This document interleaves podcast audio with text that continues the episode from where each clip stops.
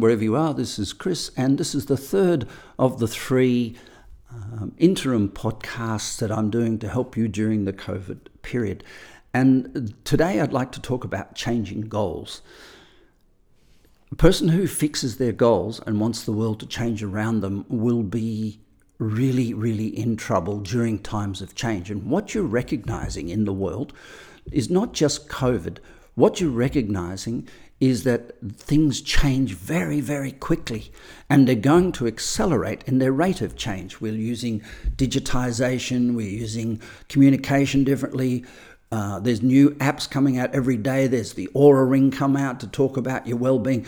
Things are changing. A lot of people are stuck in the past saying, I don't want to evolve into the future. And those people are going to be irrelevant in the future of this planet and in the future of parenting and work and life. And so evolving into the future means continually changing your goals. Now, if you don't change your goals, you keep your goals set, but all you do is you write down your goals, you go around the seven areas of life and you go, I want more love, I want more friendship, I want more uh, money, I want more happiness, I want more kids, I want more spirituality, I want more, more, more, more, more, more, more, more. You breed discontent. And that's one of the terrible things about the uh, ignorance of goal setting, where it's just more of the same. There's nothing more boring, nothing more horrendous. You know, even people who dial one eight hundred pornography don't stay on the one one eight hundred number forever, so I'm told. They they they move around. So uh, even the most loving relationship with the most beautiful sex becomes boring because it's repeat, repeat, repeat, repeat, repeat, same old, same old, same old. And so sticking with your goals, saying I want the same goals to do the same thing and I've been sticking with them for ten years and being proud of that is not necessarily the smartest way to deal with a world that's changing. The world that's changing is asking you to change your goals rapidly. And I want to give you a great example of this from my own life. When I was uh, eighteen years old, I was considered to be one of the top Uh, cross-country runners in Victoria, and I was I had only chosen cross-country running because I sprained my ankle playing football in the aggression and violent world of Aussie rules football in the fields that we used to play on, which were very rough and unpredictable. I sprained my ankle f- five or six times, uh, ended up in hospital for most of them, and finally ended up with a very severe, almost brain-damaging concussion. People would say it, it did damage it, but anyway. So I took up cross-country running and I became a, a state-level champion at, at cross-country running. I, I went in, I joined Box Hill Athletic Club and, and competed for the club in, uh, in athletic events. But my passion was cross-country. Eventually, it, it, I outgrew the sport. And in, in, an, in another language, there were people who were far better at, at cross-country running than I am. And I suddenly realised that my goal, which was to be the uh, the Australian champion cross-country runner, was ridiculous because I was about twenty kilos heavier than everybody else. So I took up rowing. And I, I took up rowing with great commitment. So I changed my goal. I kept the theme of wanting to be a really uh, engaged in sport and an athlete, but I changed the goal. And this time I took up rowing. And I ended up uh, winning a, an Australian championship. I ended up being selected in, in a squad that was going to be the squad that was where an Olympic team would be, an eight would be chosen from.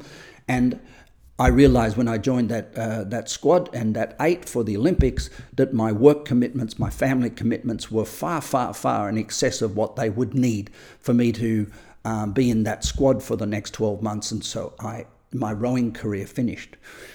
I then took up surfing, and I took up um, uh, surfing uh, on um, what was called at the time a wave ski, which is a surfboard you sit on and paddle.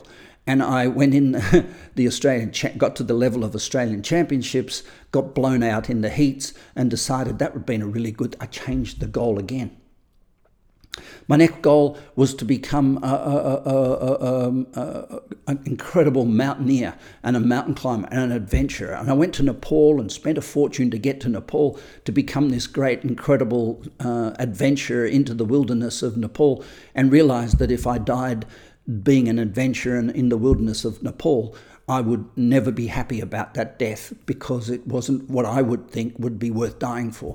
And when you become an adventurer, that's what you're what you're throwing on the line each time you go, is your life.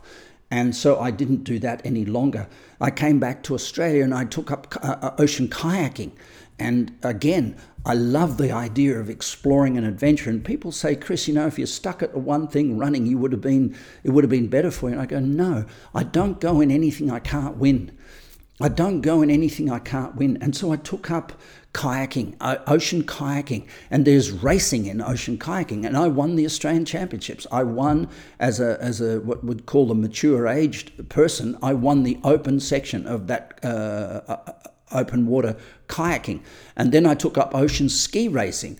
And um, and was really enjoying that until I smashed my back uh, and and broke it and couldn't do that anymore, and had three surgeries over five years, and took up bike riding, because you can ride a bike with a bad back. And then I took up bike riding, but then I realized after a period of time that I was never going to be able to win anything bike riding. It was just going to be burn energy, burn energy, burn more energy.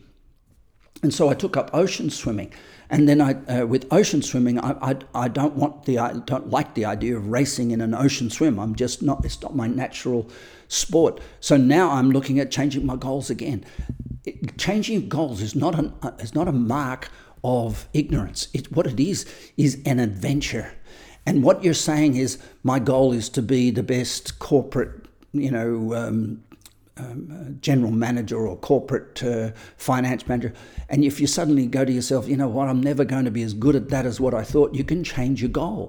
And you can continually change these goals and adapt your goals to the environment that you're living in.